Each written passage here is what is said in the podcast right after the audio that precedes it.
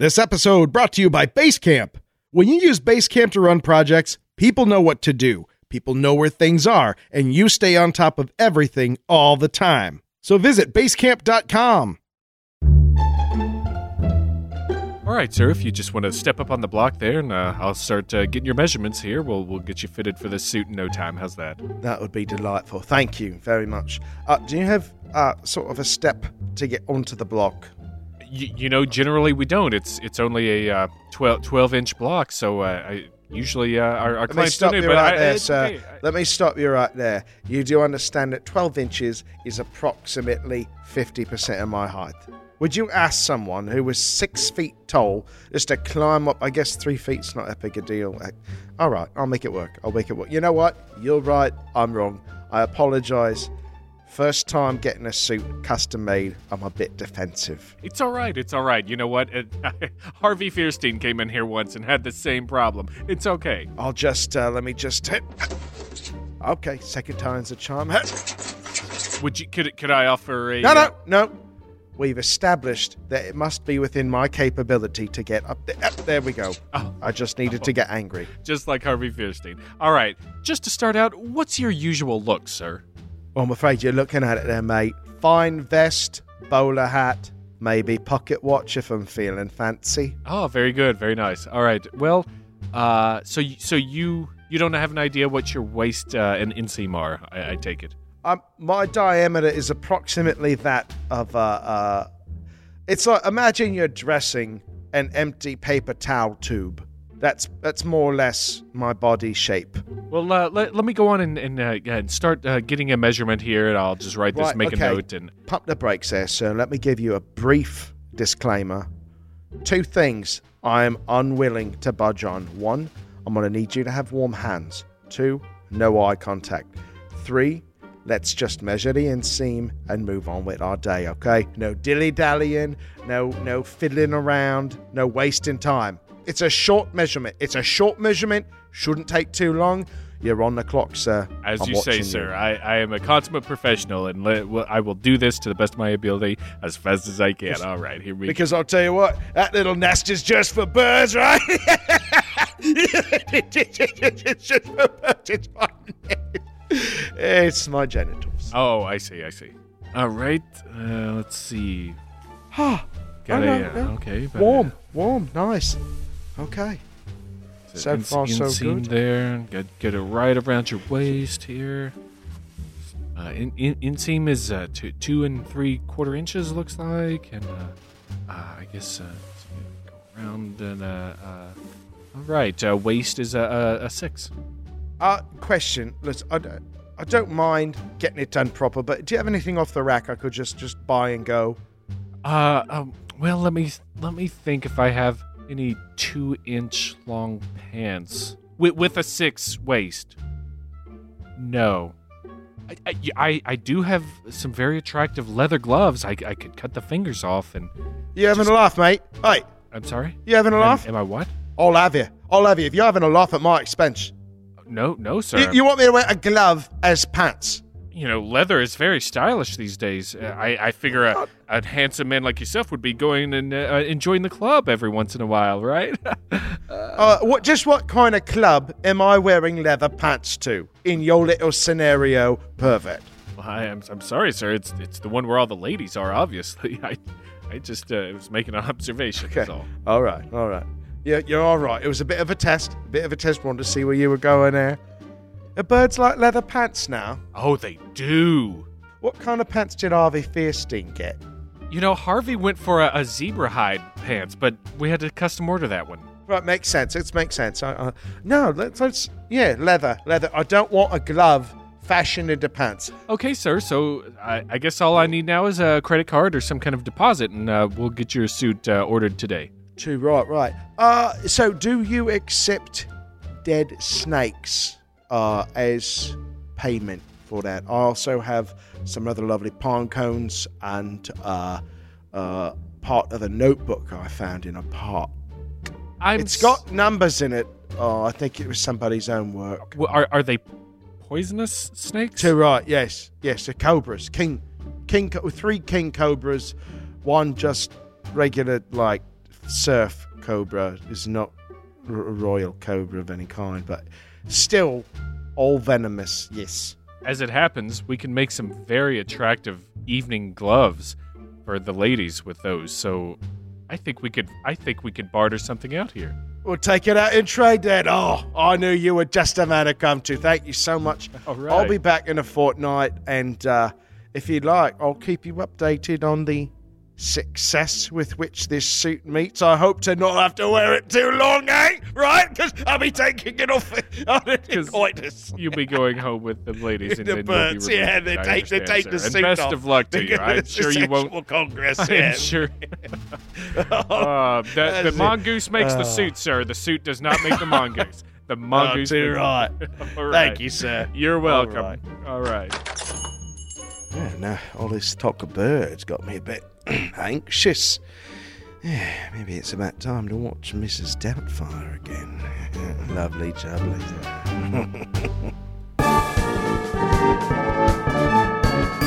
Hola, amigos. Como oh, está usted? Me llamo David Flora. Oh, E2, wait. Dave. E E2. Man, I don't know. Somebody jumped my shit about my non-Spanish in La Llorona for something or other. You're what? Somebody was mad that I something about me amo s or something like that. I don't know. Oh. God, now I, now I'm gonna edit everything, lest anyone who understands Spanish getting my shit about it. Here's the deal.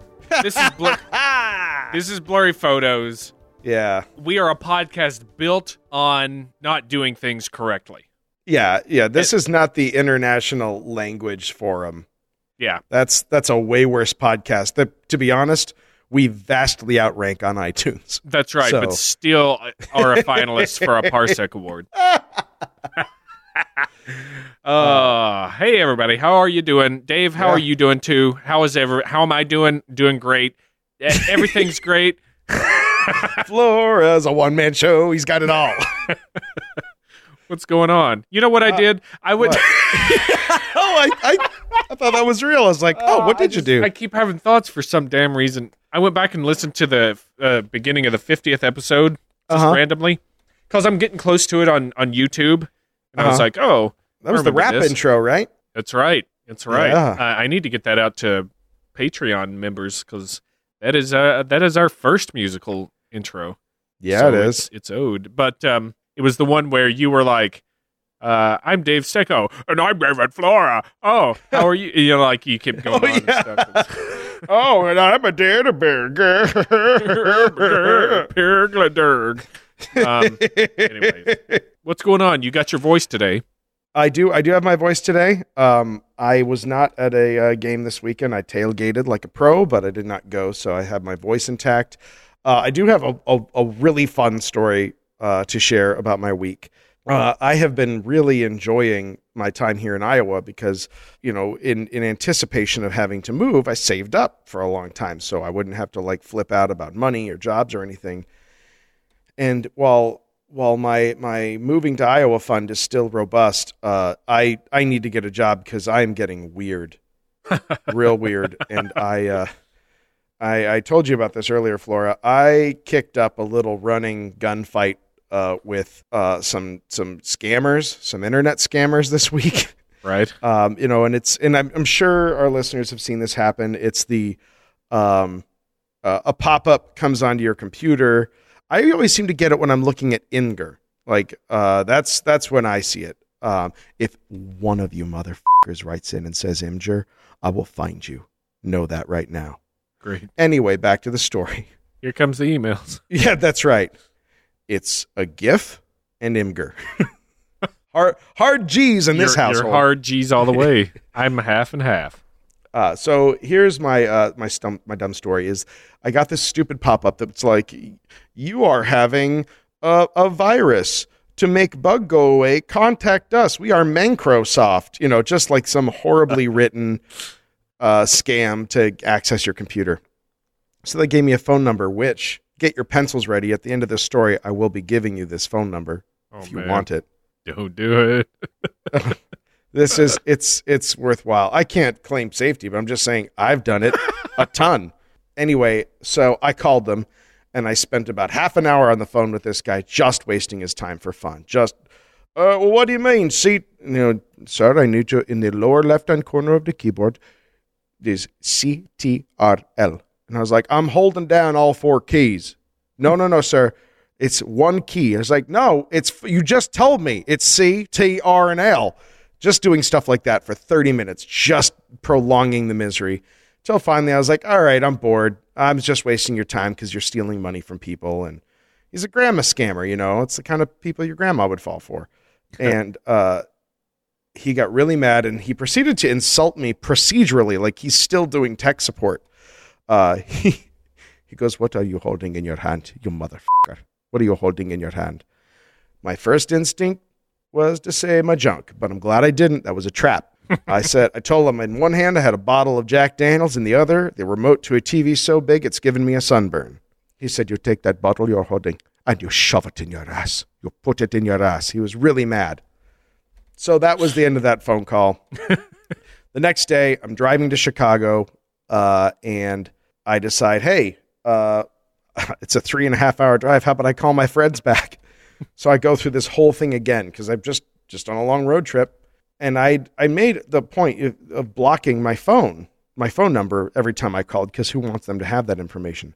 Well, I learned that that is not as bulletproof as I had thought because they absolutely got my phone number, and then they proceeded to call me repeatedly and left a lot of voicemails for me. It's crazy.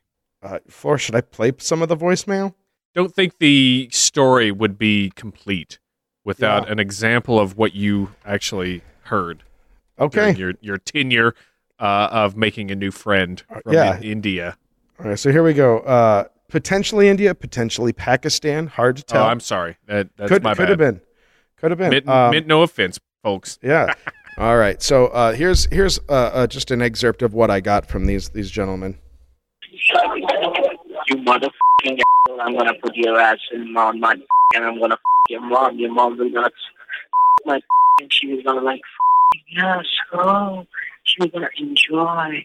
I'm gonna put my in her and you were like, oh my god, she was gonna fly high, she was gonna like sky, she was gonna like and I'm gonna put my in, my, in her mouth. And what I'm going to do with you, I'm gonna put your ass with the monkeys and monkeys are gonna you motherfucking shit, there's a monkey now. Oh no! So yeah. So uh, a lot of consequences for the monkey, for my mom apparently. Uh, a lot of people. especially your mom. It sounds like. yeah. Well, I like that he decided to then adopt the character of my mom. right. you know, just to make sure that I really knew how that would go down, how how everything would play out in that scenario. Hope you learned your lesson, Dave. No, absolutely not. Uh, No. because I, yeah, All no, that I- bad stuff's going to happen to you and your mom. think of your mother. Think of the monkey. I do. Yeah, think of the monkey.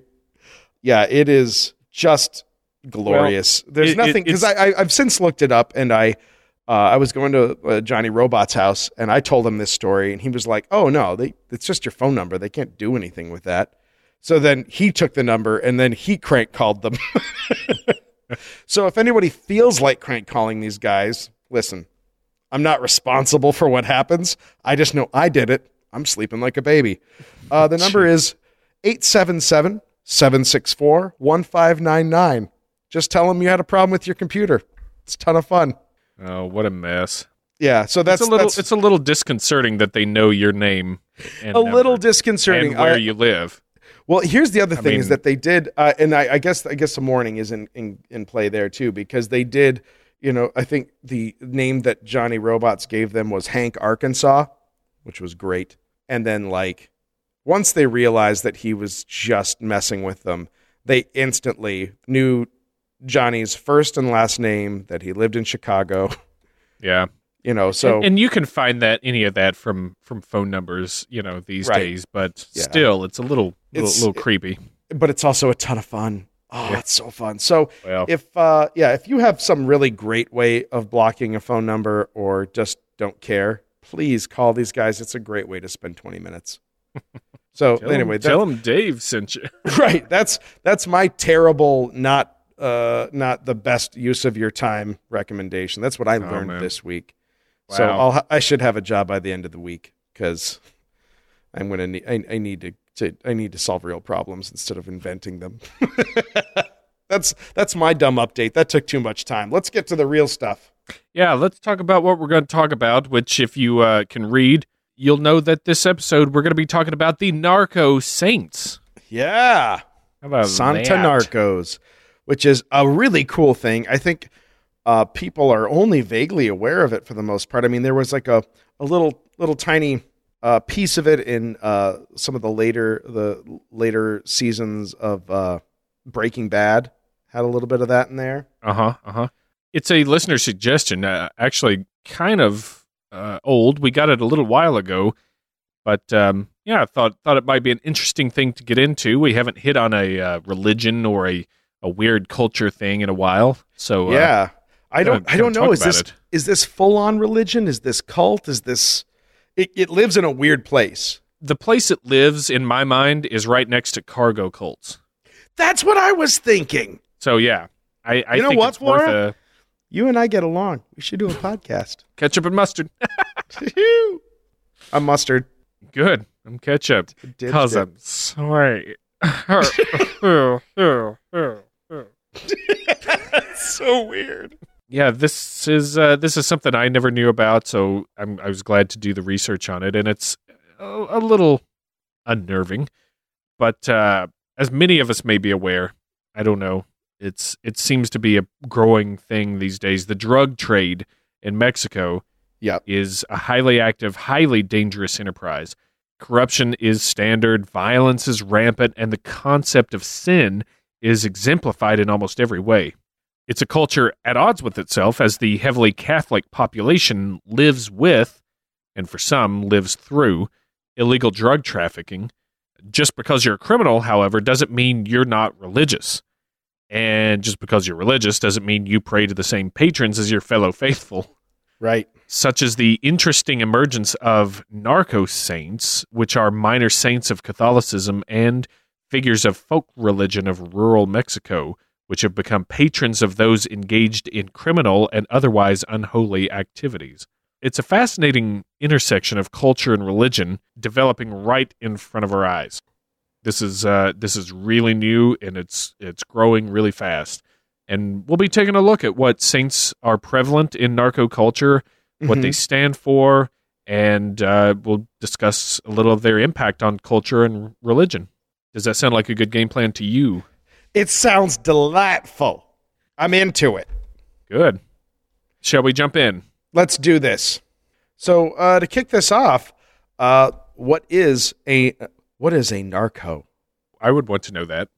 Yeah. Well, um, as you could probably also answer your own question, it is in fact short for narcotics, but in this usage denotes uh, someone involved in the organized crime relating to narcotics. Much like there was the there's a whole Netflix series called Narcos. Yeah, that's a new I've thing. never watched it, but I'm apparently People say it's good. popular. Yeah. It's not. It's not my bag.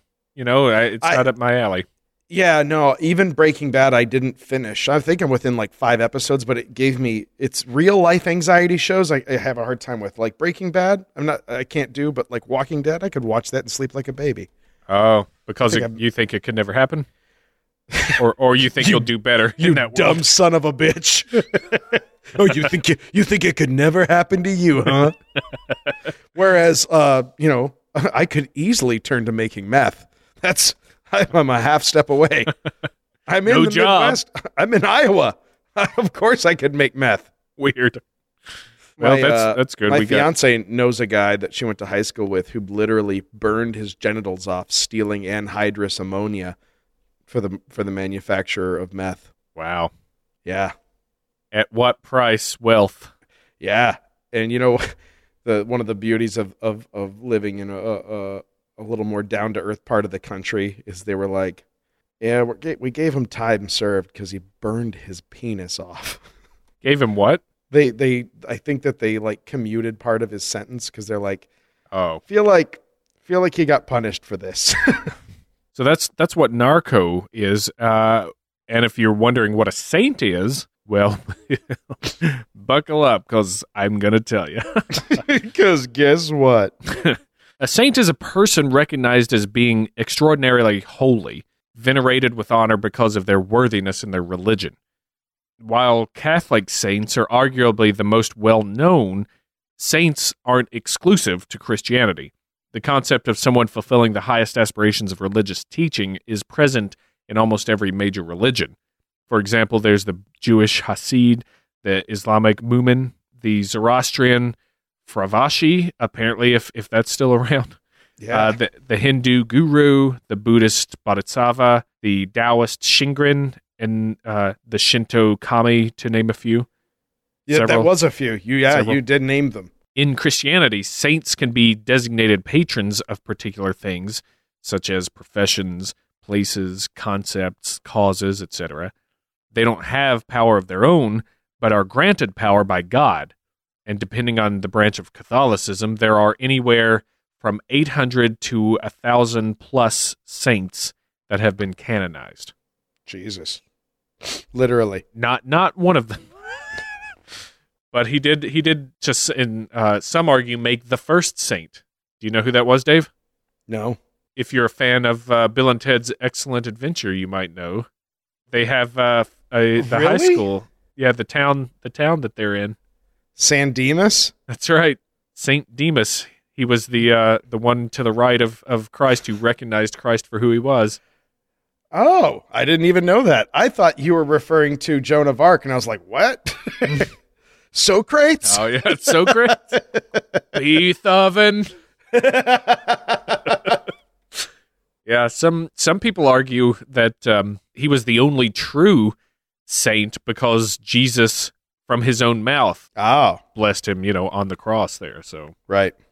eh, little little interesting. H- how you doing? Narco saints bestow their graces on those engaged in illegal acts, mostly. But these figures of religion and folklore aren't just for narcos. They figure heavily in religious observation of the impoverished as well. They're used as non judgmental sources of strength and protection. Most narco saints are associated with sinners. Not all narco saints are sanctioned by the Catholic Church, though some are. We'll, we'll get into that in uh just a minute. Uh, unsanctioned saints are considered, at best, illegitimate, and at worst, religious blasphemies which directly threaten Catholicism and its adherents. There are some great descriptions of saints which can be found in the book Blood Sacrifices by Robert Bunker. Did a lot of research uh, from that book this this time around. Robert D. Bunker. you wish. Oh, that'd be a great pin name, huh? Yeah, it really. My name is Bobby Bunker. Bobby D. Bunker. Bobby D. Bunker. Uh, so, what do you say? Uh, shall we? The the real meat of this episode is the saints themselves. Yeah.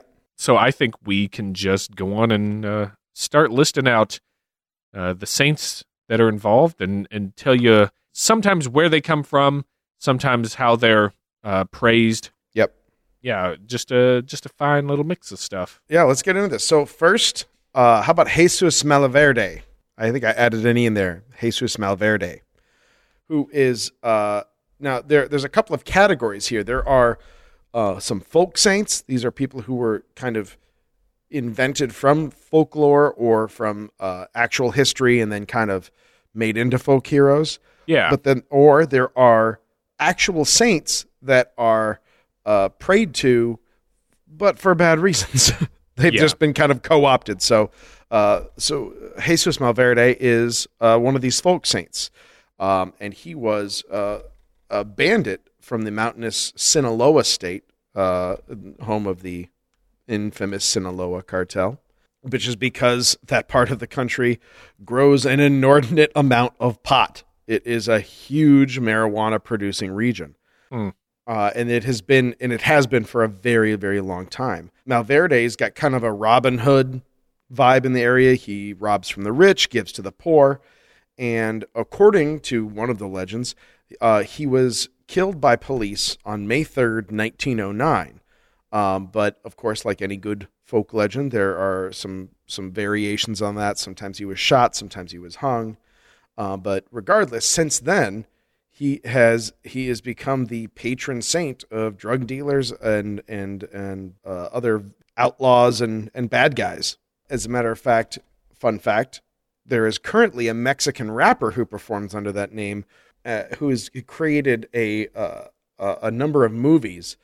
Um, there's a, a really good article in the Houston Press about this that kind of runs down this stuff, and I'll yeah, I'll link to that in the show notes. yeah, Jesus Malverde two, La Mafia de Sinaloa, and Jesus Malverde three, Inferno in Los Angeles. So, but they don't manage. They don't manage the first one. Was it just like Jesus Malverde begins? so, uh, devotees uh, pray to him. They leave offerings. They light candles. Uh, so much so that it is a, a business. You can buy Malverde candles and statues and, and prayer cards and all these things um, that you would find for any other uh, Catholic saint um, because he is just a, a part of the, the saint pantheon. I don't know what you would call that, so I just made it up. Yeah, and and he dates back to the idea of him dates back to uh, late 19th, early 20th century Yeah. Mexico, and it, it's funny because they say his image is re- reminiscent of the old uh, Mexican film idol Pedro Infante of the 40s and 50s because he has dark hair, he's got a mustache and neckerchief and caballero Baby, clothing. babyface Pedro Infante. That's right. They'd call him the angel of the poor and the generous bandit because uh, you know it's everybody needs a, a Robin Hood, right? especially when you're oppressed and uh, you've not got a lot going on, uh, not in, in, especially in terms of hope and just trying to make ends meet. So I'm trying to think, like I, I, we've got Robin Hood as an example of you know Mhm. this kind of character. I'm trying to think of an American equivalent of someone who's kind of like a folk hero, not not necessarily worshipped as a saint, but Jesse James. Je- oh Jesse James, yeah, yeah, You know, so yeah, you're like the outlaw. You're Billy the for, Kid, Billy the Kid, the anti-hero. Um, Mhm. George Babyface Nelson. No, he hates that name. Damn, we're in a tight spot. Uh, Bonnie and Clyde. Oh, okay, yeah. You know, And they've actually built a shrine for him, a pretty big shrine in Culiacan, Sinaloa, in seven in 1979. yeah, this is not new.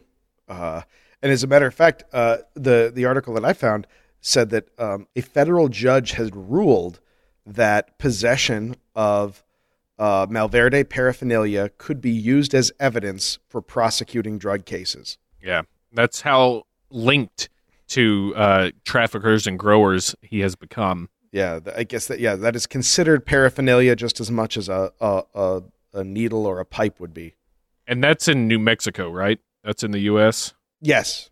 And it's interesting. You were talking about, you know, the things, the the products and stuff that he appears on. We can touch on this later, but with each of these saints, also, I've got a, I've got a little bit of what they their iconography appears on, and his image has appeared on amulets, candles, figurines, prayer cards, uh, women's fingernails, tattoos, and uh, even pistol grips and cowboy boots Oh yeah. and then you can offer you know when you offer things to to him at the shrines you can give him flowers cash which i think is a, a very bad idea uh, food alcohol tobacco and just go on and throw some cocaine up there who gives a shit Why not? Yeah, get some coke going in there. Wh- When you were just listing off things that he appears on, the first thing that popped into my head was uh, Mexican pointy boots.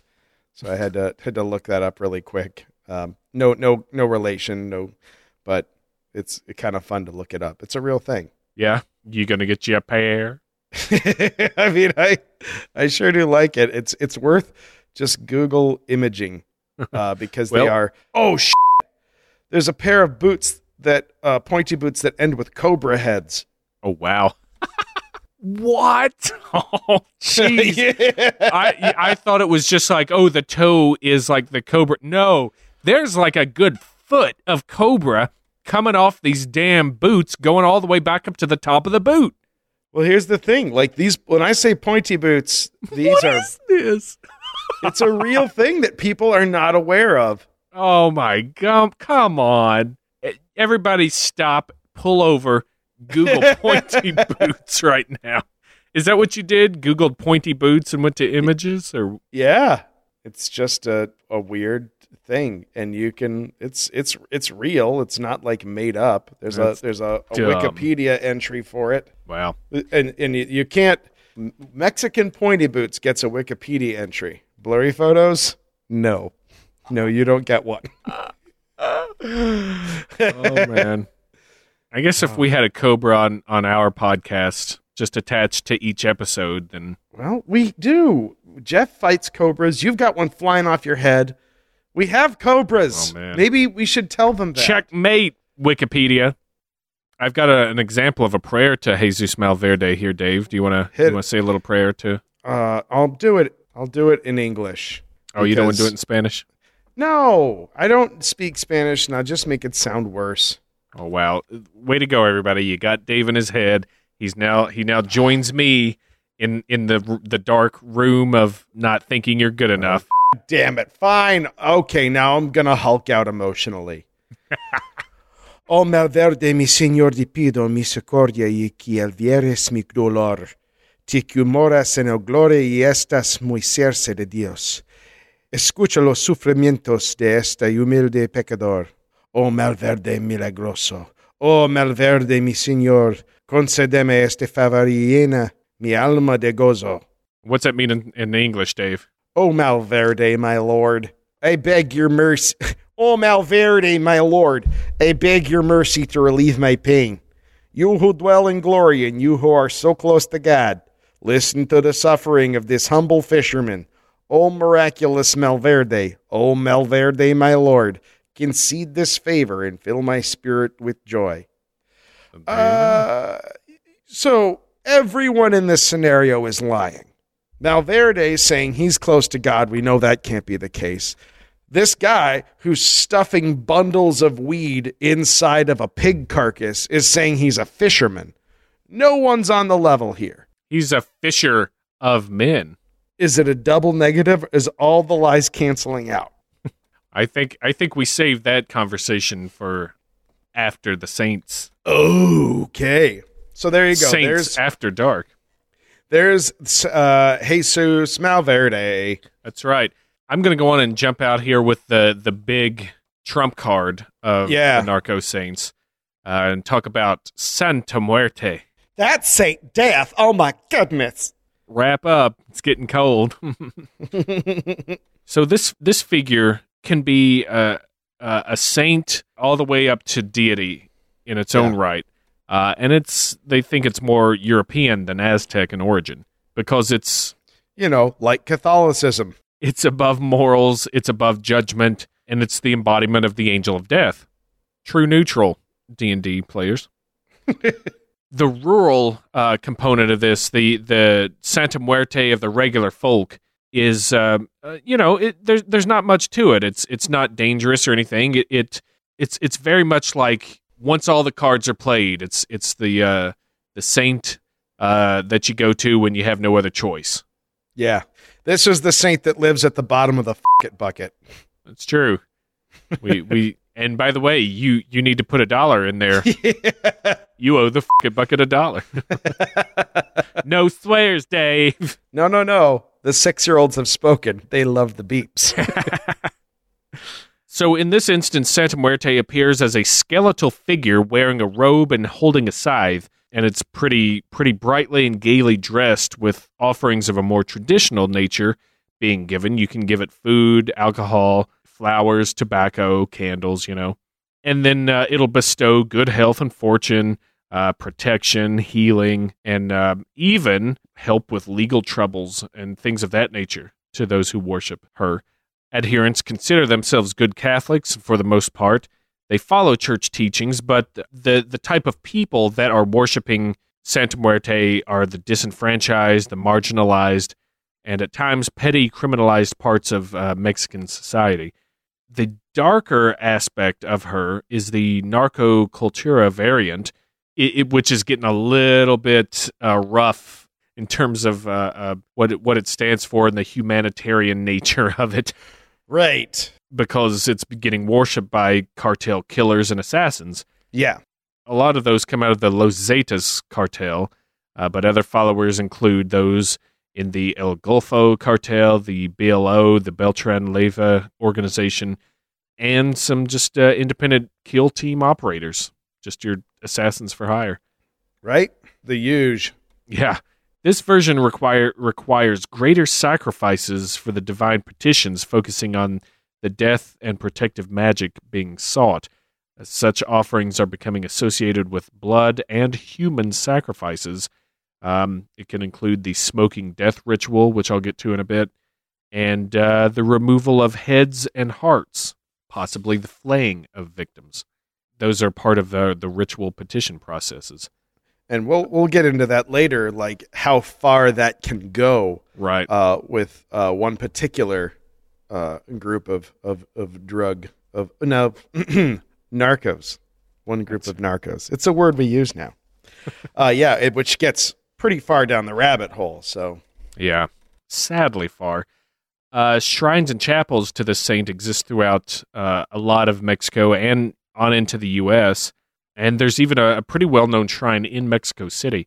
Uh, Santa Muerte's imagery, imagery is found in all forms of items, including altars, figurines, amulets, tattoos, pistol grips. Again, that's a that's a very popular thing to have it on the pistol, the pistole. yep, So that is uh, that is who Santa Muerte is. This is if you ever see a lot of times it'll be in a white hooded robe, but it's just a skeleton underneath. yeah, A hippie skeleton. Not H I P P I E, but like birthen hips. yeah. She's she. Real narco saints have curves. That's right. It can be a pretty disturbing image. Oh yeah, It's like the Grim Reaper.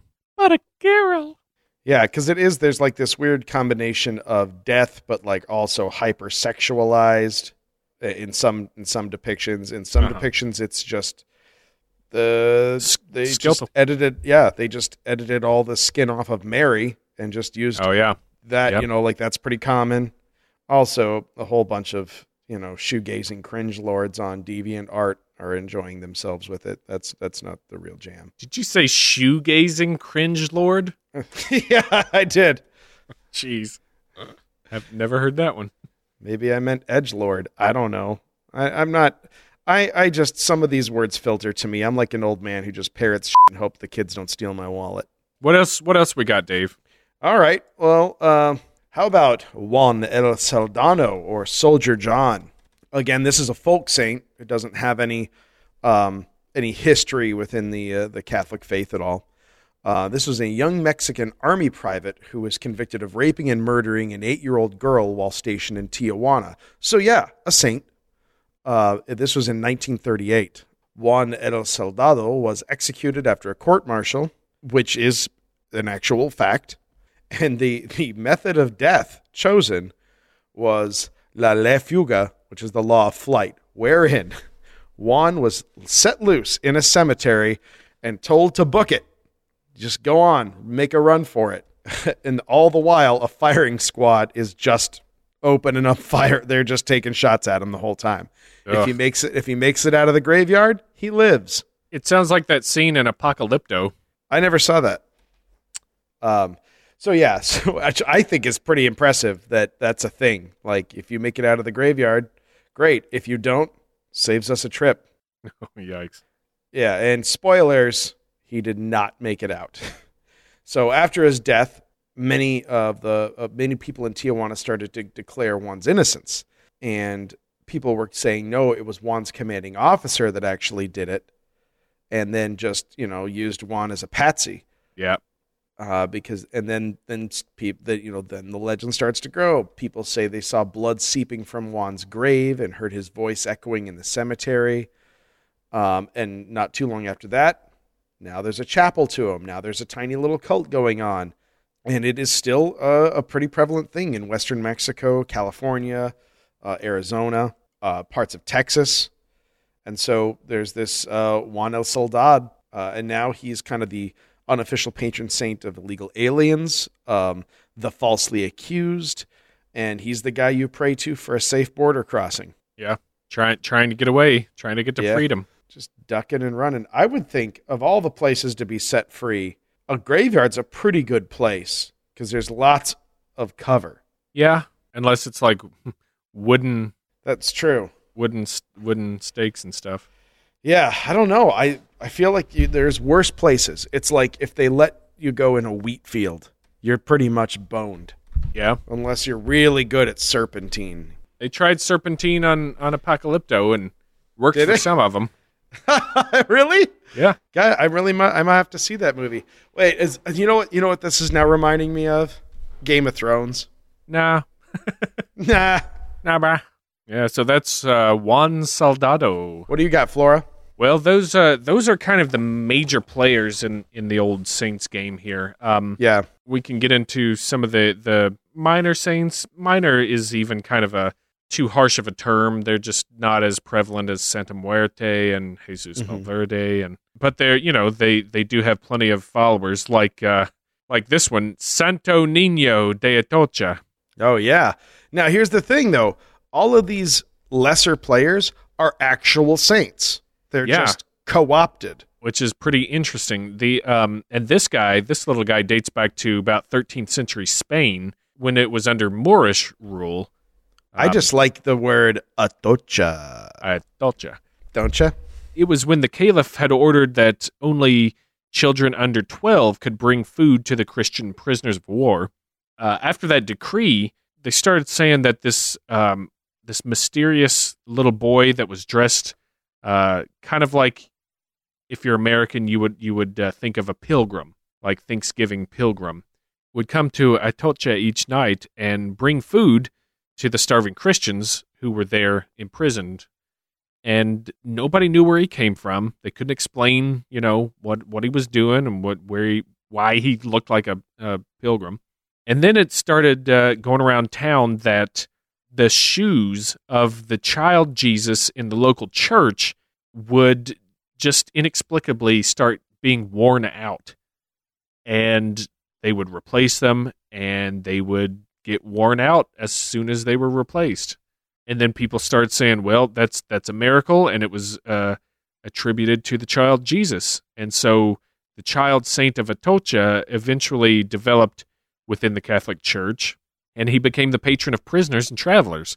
And with that, he's said to give nighttime aid to his patrons. And one time, um, he even gave aid to trapped silver miners in Zacatecas, and, and that's a place where one of his uh, big shrines is and when you uh, when you see images of him, it's this chi- it's a child in a brown cloak and one of those white lace collars, uh, and he's wearing a blue robe, bearing a cockle shell. Better run like hell, Pink Floyd. Uh, he traditionally carries a basket, a staff, and a drinking gourd, and a lot of times you see him sitting in a chair. he also looks like a little bitch. Thanks, thanks. Stir- stirring commentary. Really bringing up the average here. Very obs- astute observation, good, good man. bully, bully. Sorry, I uh, yeah, I did. Uh, I did just look it up, and he, he uh, he also looks like a little bitch. you know, it's funny when you say things in the podcast. There's like a there's like a five second rule. I've got five seconds to be like, nah, don't use that. Yeah, that. claim it or or drop it. yeah, and we went, we waited too long. So now, now that's it's in there. that's that's who I am. claim it or kill it. I'm the guy who's making people angry all over the world. Uh, with him in the Narcos, uh, anybody who needs to smuggle stuff and uh, just straight up prisoners uh, are gonna gonna worship him. They're gonna pray to him.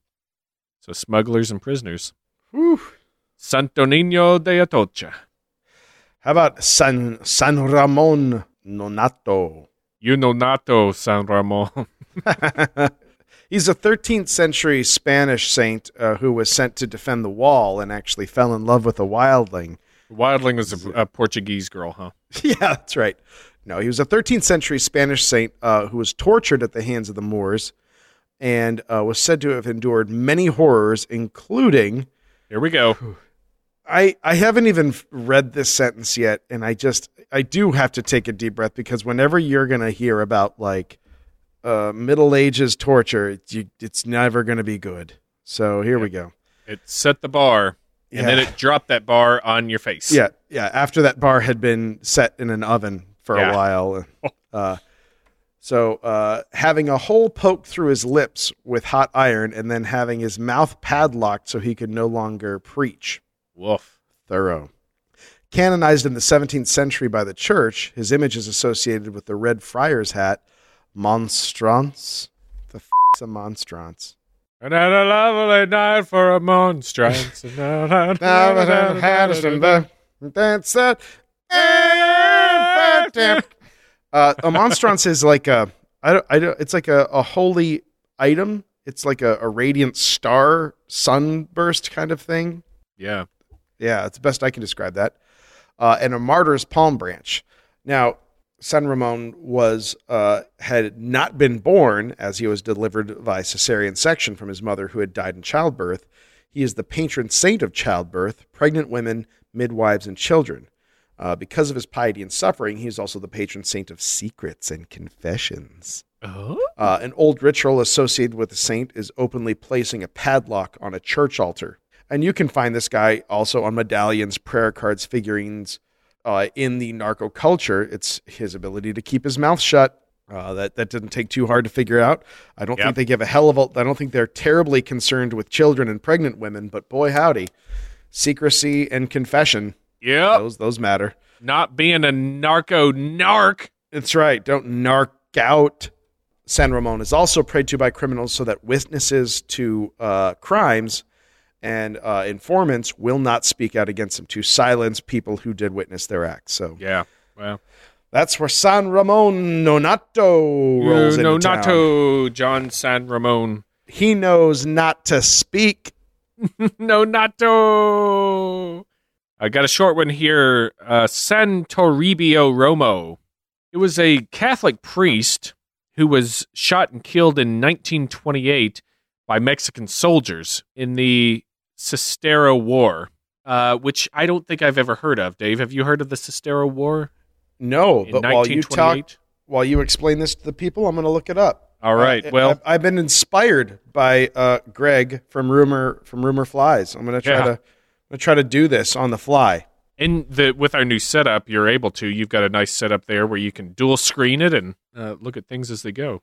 And uh, this, uh, him dying, uh, getting killed in this war, uh, made him a martyr, and he was later canonized in the year 2000 by Pope John Paul II. Uh, he's the patron saint of immigrants and honored by many undocumented migrants crossing the border. He could uh, hook up with old Juan Soldado. Sounds like Mhm. and it's been said that his spirit has appeared in the desert to help some immigrants in distress. Awfully nice of him. Yeah. He's associated with uh, food, water, safety, and finding work in the U.S. it's a very convenient saint here. Yeah. The to answer your question, the Cristero War was a three-year conflict from 1926 to 1929. Um, that was uh, in central Mexico, and really what it boiled down to was a uh, uh, a government that was trying to limit the Catholic Church's power by um, enforcing rules uh, that by by enforcing uh, anti-Catholic or anti-clerical laws, really tr- trying to establish a separation between church and state. Um, and in the, the center of the country, people did not like that at all, and so it was like a uh, a, three year pitched battle in the, in the in the center portion of the country. So that's the Cristero War. Cool. Okay. Never heard of it. Hmm. Me have me either. Learning, we're doing it. So, uh, for the narcos, he's honored by smugglers uh, who want, you know, guidance and protection while they uh, get their stuff done. I, I swear, man, he This guy's like the patron saint of the coyote. Yeah, the the coyote. He sounds like uh, the love child of Soldado and Nino Yeah, de Atocha. yeah. You get those three in a room, you're solid. You're covered. San Toribio or Toribio. Who else we got, Dave? Uh, we got one more uh, quick one here. Then we're going to get into some of the really weird, dark stuff. Yeah. Uh, uh, a quick one here. Uh, San Simon. Uh, this uh, is a uh, folk saint uh, who's mostly popular actually in Guatemala, but also you know has tendrils into Mexico. and is re- uh, represented by a man with a black mustache wearing a black hat and suit while sitting in an old style chair. Um, Sounds like a pretty cool guy. I know, yeah. Let's uh, let's take a look at this guy. he does look like a pretty cool guy. uh, his first name is Herman. So he also has a cigar. He holds a walking stick and has a bottle of booze. Oh yeah. Yeah, and a bag of gold coins. This guy is a pretty fucking cool guy. Oh, he's the most interesting man in the world. Yeah. Um, variations of this guy uh, include brighter clothing, sunglasses, and ammo belt. Oh yeah. It- right? This going, guy only gets cooler. Uh, offerings to this guy, who is also in some areas known as Maximon, include uh, liquor, coke, and cigarettes. Yeah. This is my narco saint. Yeah, he's awesome. Uh, cocaine and other drugs can be placed uh, at the base of his figurines as a special offering, and um, his origins are thought to be perhaps that of a pre-Columbian deity. However, he has definitely updated his look for the new It's millennium. true. he he is uh, he would make Neil Gaiman proud. yeah, he- um, yeah. This guy is this guy's awesome. Uh, he'll give financial success to those that pray to him. Let's pray to him right now, Dave. Right, exactly. uh, so criminals, drug dealers, they'll petition him for his blessing in their uh, in their business deals. Yeah, of course. Why not? he likes liquor, booze, and cigarettes. I mean, what else do you want? He relaxes with a coke and a c- cigar. Like He's got a bag of bag of gold and a sweet ass suit and a sweet mustache. Yes, and a chair. He's got a chair. he's yeah, he's he's he's relaxed. This guy is the best one we've heard of. Yeah, I, That- I he's my like favorite. him. All right, Flora, let's take a turn to the darker parts. Oh, because oh because the because the guy who had a padlock shoved through his face isn't dark enough. Well, he he helps you with with a lot of stuff, uh, and he doesn't ask for much in return. Uh, these ask for a lot. yes, yeah, this is your high cost. Yeah, your high cost deities. These are not the discount bin dollar Yeah. store deities. High high rolling uh, saint sainthood. Um, These are your Rodeo Drive narco saints. Let's start with San Nazario. Uh, this is built around Nazario Moreno Gonzalez, aka El Mas Loco, or craziest one. It's a it's a Christian cult which is a fusion of biblical teachings melded with the writings of a fellow by the name of John Eldredge. He's a, a Christian author and founder of Ransomed Heart Ministries, uh, which I, I also know nothing about. And some people also say that he might be tied to the New Jerusalem movement in Michoacana. M- Michoacana. Michoacana. And That's the uh, the New Jerusalem movement is apparently a, an old apocalyptic Christian group. And this is a this is kind of interesting because it's a blend of uh, religious fundamentalism and narcotics trafficking, and that includes uh, governmental uh, strangleholds too, Mhm. So this is a good example of religious syncretism. like using Syn- using the church to control. Yeah, it is the uh, blending of two or more religious beliefs or systems to form a new system. I. I read it somewhere and I had to look it up, and I've had the tab with the definition up the whole night. So I'm glad I got the opportunity to shoehorn that in. Yeah. And what they do, they, of course, in order to do this, they have to use extreme violence, extreme corruption of uh, public officials. And, and, and this is so recent. The guy that it's based on, Nazario Gonzalez, El Mas Loco himself, was actually killed by Mexican authorities in March of 2014. Oh, that's recent. That is recent. Uh, and then they started venerating him as a, as a saint. When he uh, comes up in images now, it's kind of like a medieval knight temp- Knights Templar clad in a gold robe with a red cross. Uh, he's got a black and white cloak, holding a sword, dressed in armor. Like he's just full on Templar uh, at this point. Wow, that's badass. And I mean, not as, he doesn't have a cigar, so f- him. But followers of El Mas Loco are viewed, I'm not sure by whom, as the protectors of Michoacana and bringers of divine justice to those that threaten its citizens, whether they are common criminals or opposing drug cartels or even vigilantes. Now, part of where this gets kind of gruesome is quote unquote divine justice has been meted out by means of throwing a cluster of heads onto a disco floor, Ugh. torture killings, at least one crucifixion, and bridge hangings, along Yeah. with full body dismemberments. Mm. They want to get a point across, and uh, I think they certainly do. Yeah, mi- mission uh, accomplished. And once you're in as a follower of San Nazario, this kind of cultish behavior really starts taking over. You're you're inducted into this this kind. It's it's for lack of a better term, cult. Symbols of the cult uh, are a sword with wings on either side, a red cross on a white background, medieval helmets and weapons, and even knightly robes. They're really into the knight, um, the Knights Templar kind of look. I think Oh yeah, there's a bunch of small chapels to San Nazario. Which is I just this guy is in particularly is really fascinating to me is that he's so recent. It's Like, very yeah It's like instant folklore about a, a, a really horrifying guy. yeah. It's it's usually it takes a lot of time to simmer in the pot before you get a nice stew of uh of a of a martyr or you know someone who is larger than life. This guy, I mean, he was the craziest one. So Right. so that's what we got on uh, San Nazario. Whew. All right. Well, how about this? Brujeria Negra or Black Witchcraft. This is particularly weird. Um, this has uh, it's one of the best examples of this is uh, some Mexican cartels go even further uh, over the edge beyond uh, you know folk saints or anything like that, and and even you know in some of the um, and we've talked about this before with um, with voodoo and things like that. People you know using it for criminal enterprises or whatnot. This is starting to get more into that area.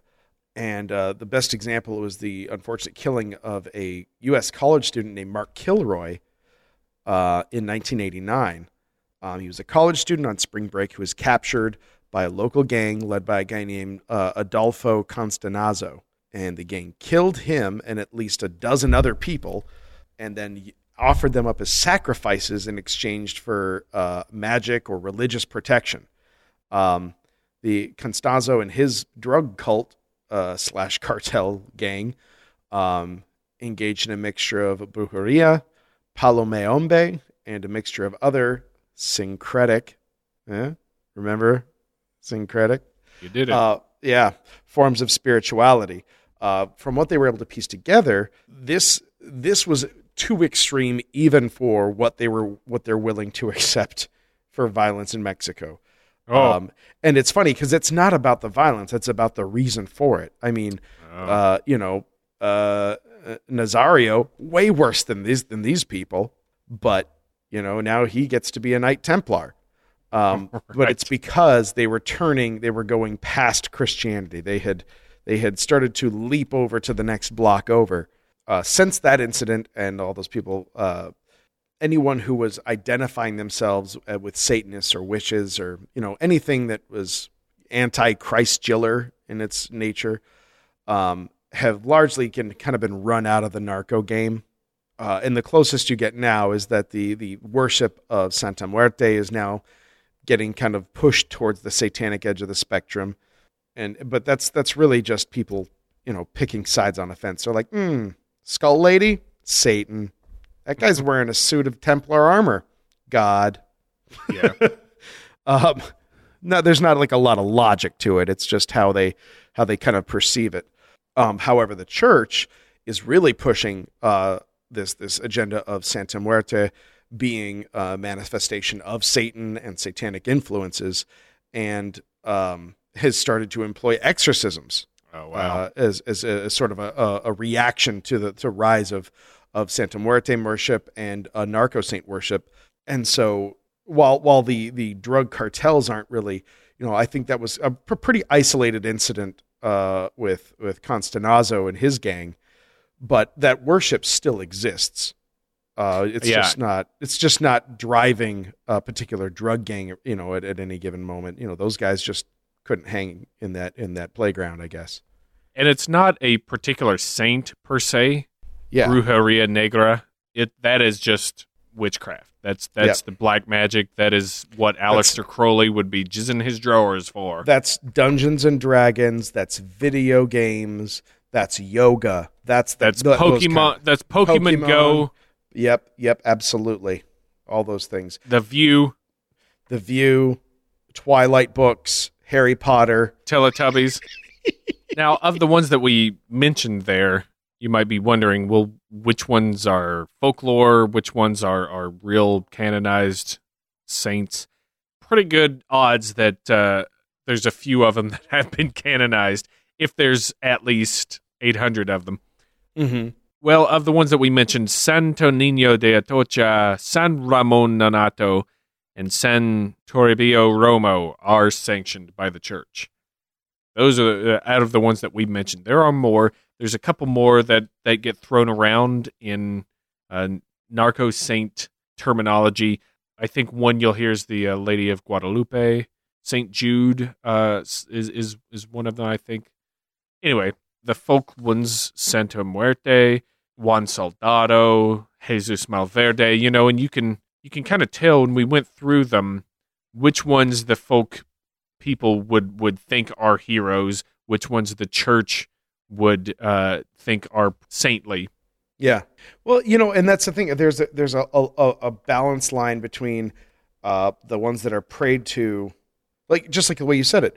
Um, I'm asking for help. I want, you know, please, uh, I need food and water, uh, or I need, uh, I need protection from snitches. You know, you're asking for things versus I need this guy to die. I want, you know, this person, you know, like you're you're asking things to go out versus things to come in. I think, and there's a little bit of a, a tipping point there. Yeah. It's interesting to me how they have saints, which the church has kind of put their stamp of approval on to help with, you know, everyday occurrences. But then the uh, the folken, they they the the regular folk are just like, but I need help with with what I'm doing to make a living too. I need help Yeah, smuggling. I need help with this or that. I need help to not be poor. Who do I turn to? I Well, need there's- help to not be poor. there's this Robin Hood character that is I mean he is he is a saint to me. He has, you know, he inspires me. Uh, I think that there should be someone who robs from the rich and gives to me. I he he is a saint to me, therefore I am going to pre- You know, it's like they Right. they prop up who they want as the saint if the church doesn't already have someone uh, to fit that bill. Do Yeah. you get that sense too? Is, Yeah, do you think I'm off exactly. base? No, no, no. I mean, they are they are creating mythologies that they require psychologically. Um, you know, it, it, they are a, a very uh, religious country historically, always have been, and now events or their world are, are they're changing. I mean, Mexico in general is a very gray area place. Um, you know, the uh, there's so many areas in Mexico where the the local drug cartel aren't the bad guys to them. Yeah, That they are are- they actually are- providing them with Right, what they need. you know. yeah, Exactly. So, um, and it would it just makes sense that that their faith starts sort of reflects that that nebulous area. Like, well, I know it's going to help. Like, you know, at the end of the day, you boil it down to, I've got a family that I need to feed. I have a job to do. If I don't get this weed to San Antonio, they might kill me. They might kill my family. So why wouldn't I pray for that? Why wouldn't God help me keep my family safe? You know, there's Right. uh, it, it's it doesn't it's not hard to to thread a needle. No one's saying, "Dear Jesus, help me break these laws." It, it no one is doing that. right. They are It's, they're they're tur- they're, it's they're help me help my it- family. Right. It's Yeah. yeah. exactly. So it's it's it's an odd place to be. Yeah, to be sure. And there, there's been quite a few uh, cultural impacts with the rise of narco saints and the whole, uh, I guess, just the the cartel and narcotics culture that is becoming more and more prevalent. Mm-hmm. And this is we, this is two white guys touching on something that is just In case you forgot. yeah, this is this is probably you know the the opposite end of the spectrum from what Dave and I have ever experienced. So it's it's hard to to really give a good comment on Right. or, or opinion or discussion on anything with that life, lifestyle and what those poor people are going through, and it's something to bear in mind as we we do our podcasts of ghosts and goblins. Mm-hmm. As we've brought up, there's a whole industry that's that's come up around products of uh, worship for these saints. Uh, candles, you you can find candles in uh, gas stations now. You know, you you go in a, a, a gas station or a truck stop, let's say, you'll see, you know, there's uh, a display, yeah. or even the the grocery store. There's a section where they have different candles. They're just the tall, Yeah, everyone's seen those votives. yeah, with uh, with pictures of the saints and the Virgin Mary, things like that on them, and they've got little prayer cards they sell. They make statues, a lot of wax and uh, statues and soaps and stuff. And like you said, you uh, you get a little snippet of this in one of the Breaking Bad seasons, where there's Yeah. a couple of assassins Mm-hmm. that are hired to take uh, Walter White out, and and you you get a glimpse of some of the narco saint worship because they are you know they're at an altar in one episode. They Um, they have to they crawl to the altar. They don't walk to it. Yeah, They yeah. crawl backwards away from it. It's very very And- and- interesting. and it's and it's uh, I also like that example because it cuts both ways. There is a reverence on the part of the assassins, but it's also a very effective way to communicate targets and information. There's a drop point, so Yeah. it it it's this this synergy of of business necessity for for how they're operating, but also um, main fueling that that religious belief half of it as well. yeah, it's a good point. It's very utilitarian. Yeah.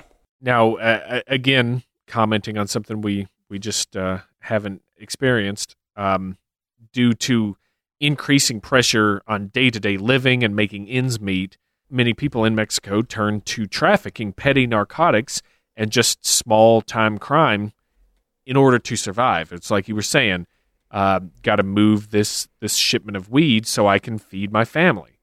Yeah. Otherwise, we all get killed. You know who who knows what's what's going to happen to us. And you know when that happens, when that when more and more people get stuck in this routine or this uh, this way of life, sometimes probably just thrown into it. Uh, you know, not of their their own choosing. Uh, it'll give rise to more followers of these narco saints Mm-hmm. because you know then then you're like well I, i'm doing something bad i need somebody to turn to to for help you know and spiritual guidance better talk to juan soldado Right. Exactly. Because who else is there? Uh, That's the Right. thing. Is like people find themselves in this strange situation, and then someone says, "Oh no, there's someone you can pray to." Oh, really? How hell convenient. yes i mean what what have i got to lose Right. And man, how often is that phrase uttered in that part of the world? ouch I mean, it's it's it's it is that is a tough, tough place to live. getting back to some of the black witchcraft and the san nazario and the narco version of santa muerte these uh, like we said these are the darkest parts of the the narco saint worship we've listed uh, a couple of them already Re- real acts of uh, atrocity have been linked to the rituals which are part of this quote unquote spirituality Mm-hmm. now, the U.S. Army's Foreign Military Studies Office recently released a report detailing some of these atrocities, in particular cannibalism, saying, As for the death itself, victims were killed quickly to avoid the release of adrenaline, as this substance allegedly makes meat tough and gives it a bitter taste. Oh, Once the victim was killed, Los Zetas would cook the flesh and add it to pozole, which is a type of soup, or use it to stuff tamales. The gluteal and hamstring would also be utilized to produce cuts similar to steaks. I get it. I get it. A quote Today we are going to eat the heart of a human being. This statement was allegedly made on multiple occasions by Nazario Moreno Gonzalez, the craziest one, a leader with Los Caballeros Templarios operators prior to initiation ceremonies of new members. These initiation ceremonies are said to be conducted on a hill known as La Cucha in Apatzingán. At the start of the ceremony, new members gather around in a circle.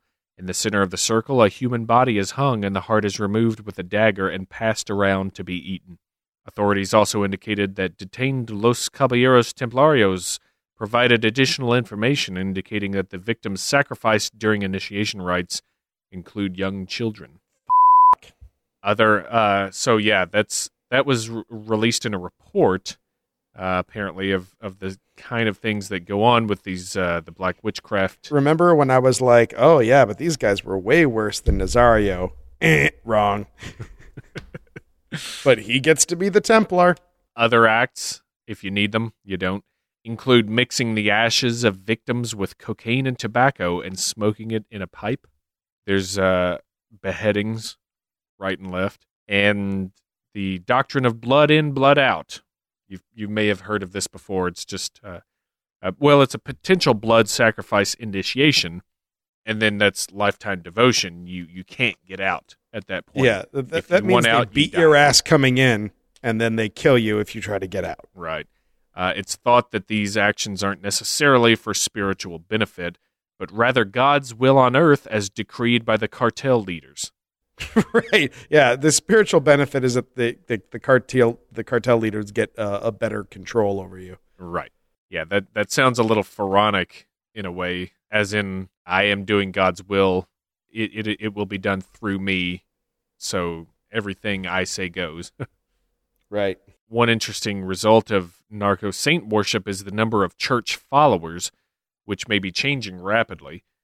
People start picking up on the worship of narco saints, like we discussed, and as the church tries to distance itself from those unsanctioned figures, it ends up losing members, uh, and at best, it, it just raises tensions in in some areas.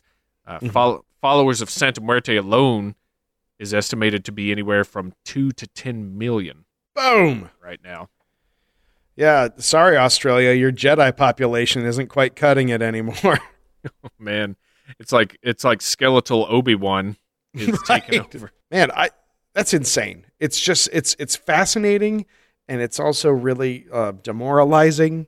But I mean, that it is such a, a strange culture that is so close physically to the United States, but like so distant. It's just amazing, you know, like Yeah. that. I don't. I mean, I honestly don't. I have a hard time wrapping my head around it. And I'm really glad we did this episode because it's such a, a weird thing to look at but you you get into those all the dynamics of power and control um, both by the people running the cartels and then the people on the bottom who are trying to get some form of control. And they're using both ends are using uh, the same iconography and ideals. I think it, it plays out all over the world in, in one form or another. But what's particularly fascinating to me, it's it's bad to say fascinating because it seems like it's uh, it almost dehumanizes it to say that to say it that way, you know. And, I and this is Well, I'm really happening. actively trying to otherwise it'd be too depressing well. It, i'm trying to keep it at arm's length if it weren't for this apparent black magic, crazy uh, human sacrifice, cannibalism, if it wasn't for that, if it wasn't for the the copious amount of innocent human life lost, it would be a very fascinating thing to to look at and, and watch grow. You know, people want to want to take folk figures and sanctify them and and worship them. You know, sure, go ahead, knock yourselves out. But if you're doing that in order to justify the mass killings because you just want more money, eh, right it gets a, a hell of a lot darker than a cargo cult yeah, yeah. it's woof so yeah, it's it's it's a real thing. It's really happening, and yeah now you know. I don't. I don't know. Have We're- a nice day from blurry photos. Middle finger, middle finger. I, I keep asking Dave like, oh, what what kind of cap can we put on this? What what do we? How do we suss this out to to to tie it up in a bow? And Dave's like, no, we just it's information. That's that's there. There's not really anything to discuss. It's just like it's horrible. Period. yeah, it's just a, it's just an awful thing that's happening currently.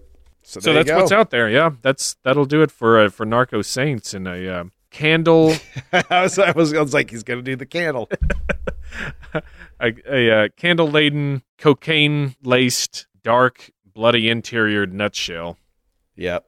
Like we said, not all of them are, are doing this this kind of stuff. Uh, a couple of them are, and those are the atrocious ones. The others, you know, go go go nuts on, have fun, do what you got to do. Yeah. Try try your best to to survive. It's it's terrible. Ugh. I keep feeling like I I am saying Narco Saints is terrible. I, that's not what I'm trying to say. The lifestyle of having to to fear for your life every day is terrible. Yeah. All the all the things that fuel it Yeah. are awful. So help help me out here, Dave. What can can we light a candle to? Oh man, I've got I've got a pretty pungent candle that will hopefully clear some of the uh, the ta- the taste of, of of human heart out of our mouths. Okay. Oh boy, that backfired, didn't it? Puns. like the red button. yeah. Flora, what do you got? All right, I got a couple of uh, pretty terrible ones here myself. Uh, there's certain figures of financial lore and banking Mhm. history that are venerated and worshipped by the criminals and rich bitches on Wall Street. Oh yeah, who are they? Yeah, it's the oligarcho saints. Oh yeah, S- Santo de de, de, De JP Morgan. Morgan. Yeah. Santo de Morgan. Oh sweet. Yeah, Well, I've got a I got um a a store that it's an art supply store, and it its its job is for people who are really into painting murals or art that depict drug use, uh, because it's so common that uh, you can't get uh, the paint uh, a green that is really specific. You know, because people who know weed they know the green of a sativa versus the green of an indica. See, you know how much I know weed because I can't even say the words right. Um, and so, you know, if you want to know, I need the pristine white of pure cocaine or the slightly eggshell tone of uh, blow that's been stepped on a few times. so you're gonna you're gonna want to go to the only place to get the right colors is Narco Paints. that's right. You can uh, you can redecorate your hacienda for as long as you can keep it. that's right. Well, I've got a, a good place uh, when you're done painting on your hacienda. You you're kind of hungry. There's this Mhm. great Asian Mexican fusion restaurant that all the drug cartels love to order from.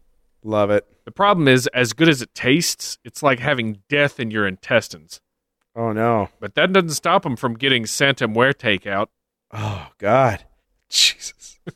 or do you can you get that from a uh, taquería negra? yeah, yeah. Its rival is El Waco Loco.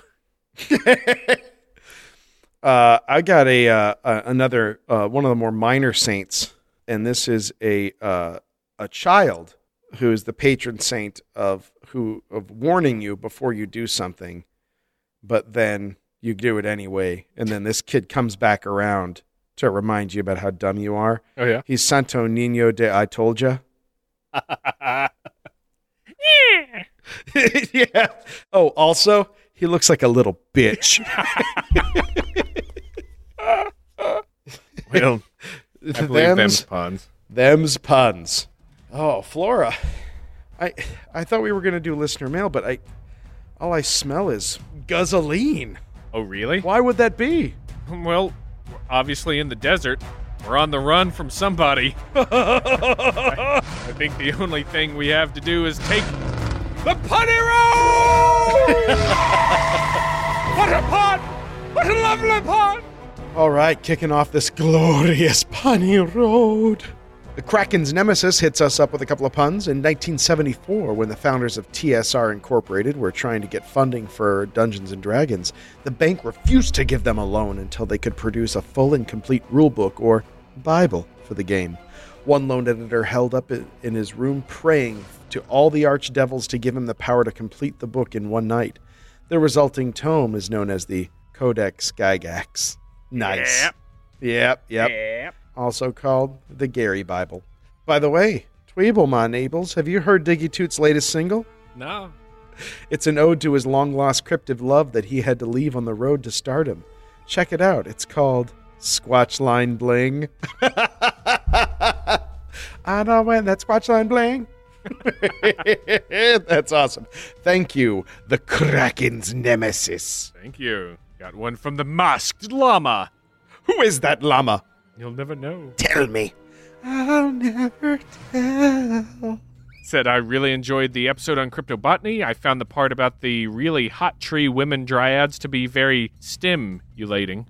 I get it.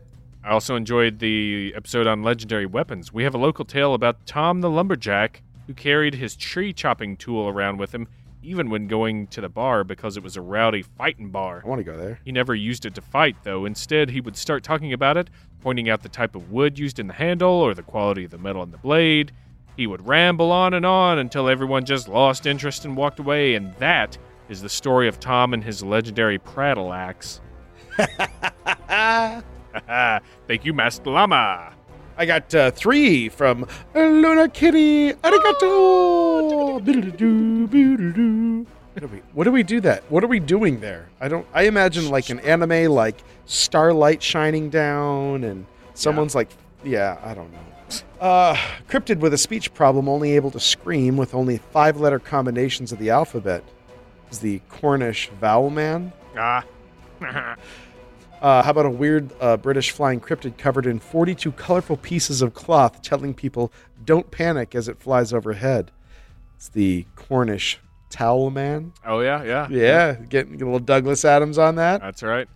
Uh, did you hear about the new attempt in California to try to form a new tourist attraction that sounds wicked awesome and to, that everyone should get tickets for?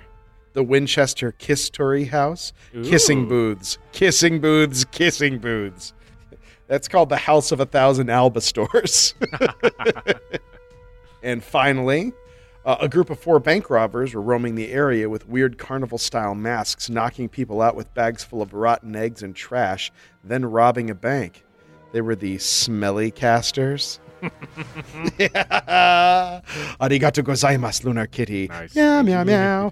Meow, meow, meow. Got some mundane superpowers from Madison. I fucking love them. This one's less of a superpower and more of and just more of inconvenient magic. Okay. Similar to eyelash wishes, any wish you make on an eyebrow hair will come true. However, the wish, and every wish, will come true as a mildly annoying inconvenience, e.g., uh, you wish for a hot bod, you receive an elliptical machine at your doorstep the next day, delivered unassembled with instructions in a different language. and you live on a third floor walk up. Yeah. you, you wish for a million dollars, you get like an application for a job, you, you have to work your way up from the bottom. Right. Yeah, after That 15 mine. years. Yeah. Yeah, that's number two. I'm I'm unsure if someone has mentioned a superpower like this before, but all powerful telepathy. But instead of hearing every human, you hear all the squirrels on Earth, The chittering. The chittering. and you don't even understand them. You just hear them chittering. Uh, thank you, Madison. Mitsuko, I don't have much time, so I just want you to come back. I want you to come back to me, Mitsuko. I... Mitsuko, I love you. I... Oh, it's Johnzilla. Back to Johnzilla. um, I'm not sure if you're aware of this, but there was a legend of a man told all through Europe back in the early to mid 1700s. This man was widely known for being a poor conversationalist.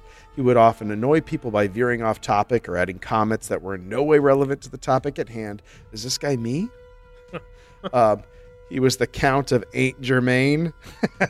Oh, yeah.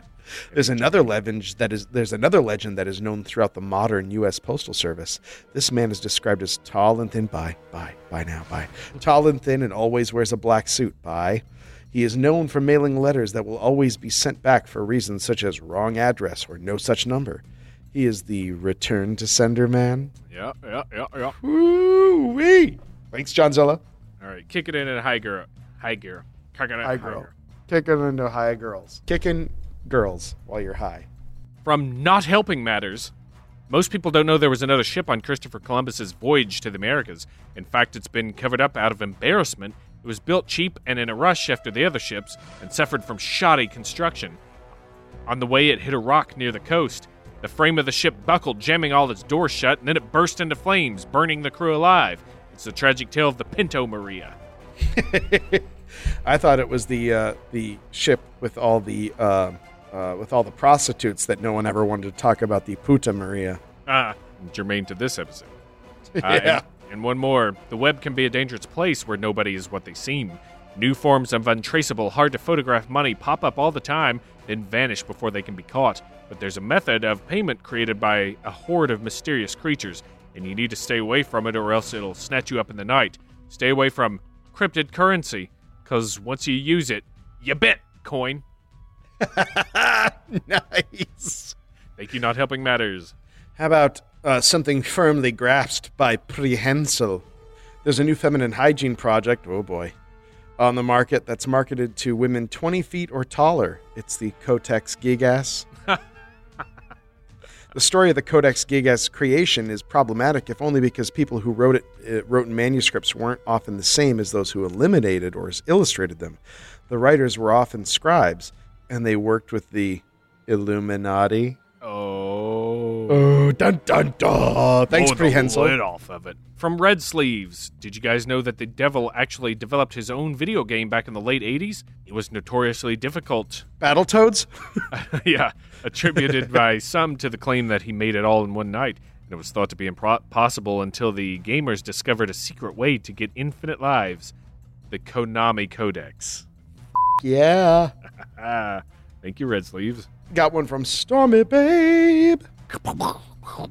Uh, Stormy Babe's got a mundane superpower the ability to know what an item will smell like just by looking at it. It's called common sense. Oh. Called a homophone. Uh, there's also related common sense, just spelled the way you'd think it would be, is becoming so rare that it might as well be classified as a superpower itself. I agree. It is uh, anything but common. Thanks, Stormy Babe. Thank you, Stormy Babe. From Tyler. Just Tyler. Did you hear about the single woman who had a pretty reliable friends with benefits relationship with a police officer? It might have been two police police officers that were twins, one of them may be evil. Oh, I'm just throwing that in because she always told herself if she can't get a decent guy at the bar, at least the copple banger. yeah, it's your it's your evil it's your evil twin, uh, your evil Lothario twin who works in law enforcement. It's That's it's it. the Koppelbanger. Yeah, copple banger. Thank you, Tyler. Thanks, Tyler. We got some puns from Vile Kyle. oh, God, I gotta wash my hands.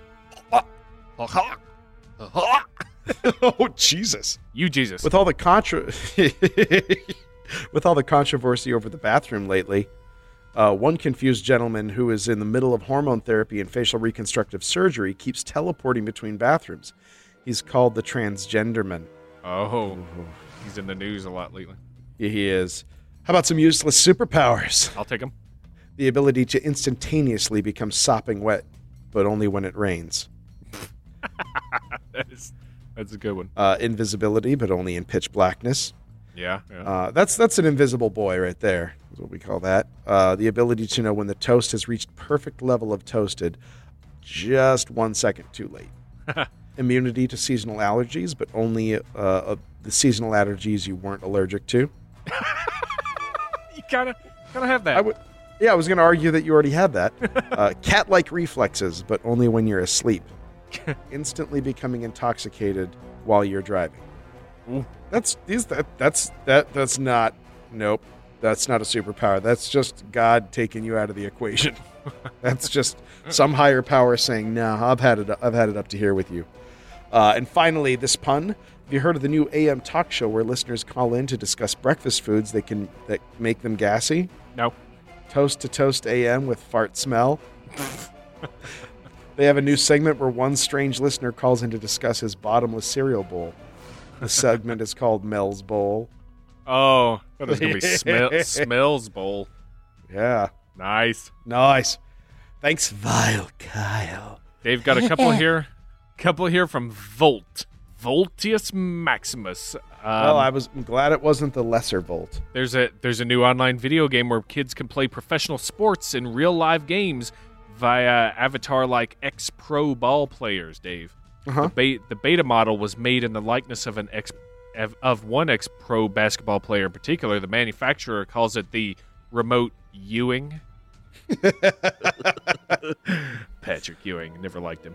What's the what's not to like? I don't know. He just seemed prickish. And one more here from Volt the Magnanimous this time. Would the would the other model be the um, David Robinson? yeah, yeah, that could be it. Robotinson, Charles Sparkley. Sparkly, yeah. I, I I'll do this all Yeah. night if we. Yeah, Yeah, you're still doing it. I'm still doing it. Diecast Mutombo. Uh, all right, one more here. Uh, my friend recently went to his doctor and was referred to another doctor that specializes in extremely rare conditions of the anus. Oh no! He's called a cryptoproctologist. I guess that doctor was probably really hard to find. I'm guessing. Oh yeah. Thank you, Volt, and thanks everyone Did he wait? Could that Road. could that doctor find a Nessie, the crotchness monster? okay, now we're done. Would it be Big Butt or Butt Foot? butt foot. Ass Squatch. Ass. That's it. You win. We right. We pun. We're right again. Uh, thank you guys so much for writing in and punning with us and sharing in our horrible, horrible circus of the damned. Uh, you guys are glorious. Don't forget uh, to continue this festival. Uh, give us a like on the Facebook. We are just chewing through the Devil's Hildo. Don't forget to give us a five star review on iTunes. That really actually helps us push things along as far as visibility on their their arcane unknown system of God knows what. That's right. And uh, as always, audibletrial.com slash blurry photos. Get yourself a free book. Give us a high five. Flora has torn through the entire Dark Tower series. Now he's moving on to erotica that he is not allowed to discuss per the terms of his uh, parole. It's so good. Uh, what about our friends over at the Dark Myths Collective? yeah, if you uh, if you want to check out some other great podcasts, go to darkmyths.org. Uh, this month, we'd like to send you to the Inward Empire podcast, and we've got a little clip to play from them right now. Greetings, listeners. I'm Sam Davis, the host of Inward Empire, a podcast that explores the role of ideas, ideology, and myth in American history. Each episode plunges you eye deep into a world that's both intensely familiar and profoundly different from the one we live in now. From the forests of colonial New England to the scarred mental battlefields of Civil War veterans to the contested streets of Gilded Age cities, I aim to bring the American past alive for my listeners, and at the same time, illuminate the American present. For more information about the show, visit darkmyths.org or my own website at inwardempirepodcast.wordpress.com.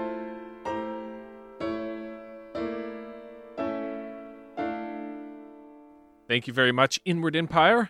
Yes, and thank you, Chicago Podcast Cooperative, for being such a great and wonderful organization that helps Chicago podcasters get their shit done. and That's if you dig what we do, you'll definitely dig the swell fellas over at Improvised Star Trek. Fellas and ladies, improvised Star Trek's an improvised parody of Star Trek featuring the adventures of the crew of the USS Sisyphus, a slightly less enterprising starship. Flora, what else do we got? Well, uh, today, and of course it fluctuates from day to day, like your fing weight, but Stop making fun of my weight. not yours, everybody's. The general use. Yins. On Twitter, we just hit the seventh Hildo, Hey yo, so that's Look, fun. A big deal. I love it. you can uh, solidify that those seven Hildos by uh, following us at blurry underscore photos. Don't forget, we've got a store. Thank you guys uh, to those of you who have purchased a koozie since we yelled at you to do so. That helps us out immensely. Since we begged for it. we still have t-shirts on there. And don't forget to go to Patreon and, and become a patron. Get some great stuff. We're we're just about all caught caught up. Mm-hmm. Some of the past extra sodes that you would get included uh, an episode on Egyptian mythology, uh, creepy stories with black-eyed kids and shadow people, Yep. a Chrononauts adventure. Yeah. And then that one where Flora and I just wrote um, erotic poetry and just read it to each other. It's so good. I'm never going to get tired of that. But other than that, uh, please tell your friends, tell your neighbors, tell your loved ones, tell your hated ones. Mm-hmm.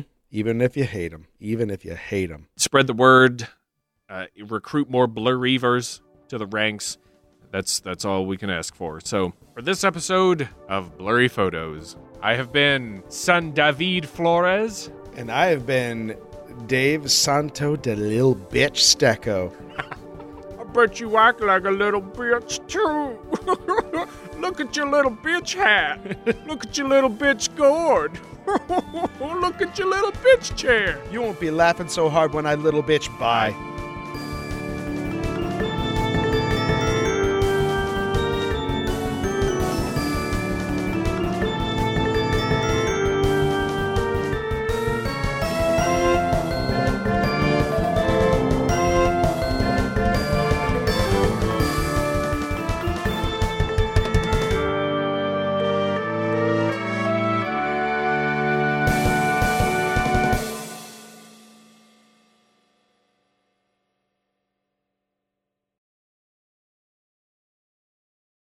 It's it's time it's time this talking mongoose got himself a bespoke suit made of leather.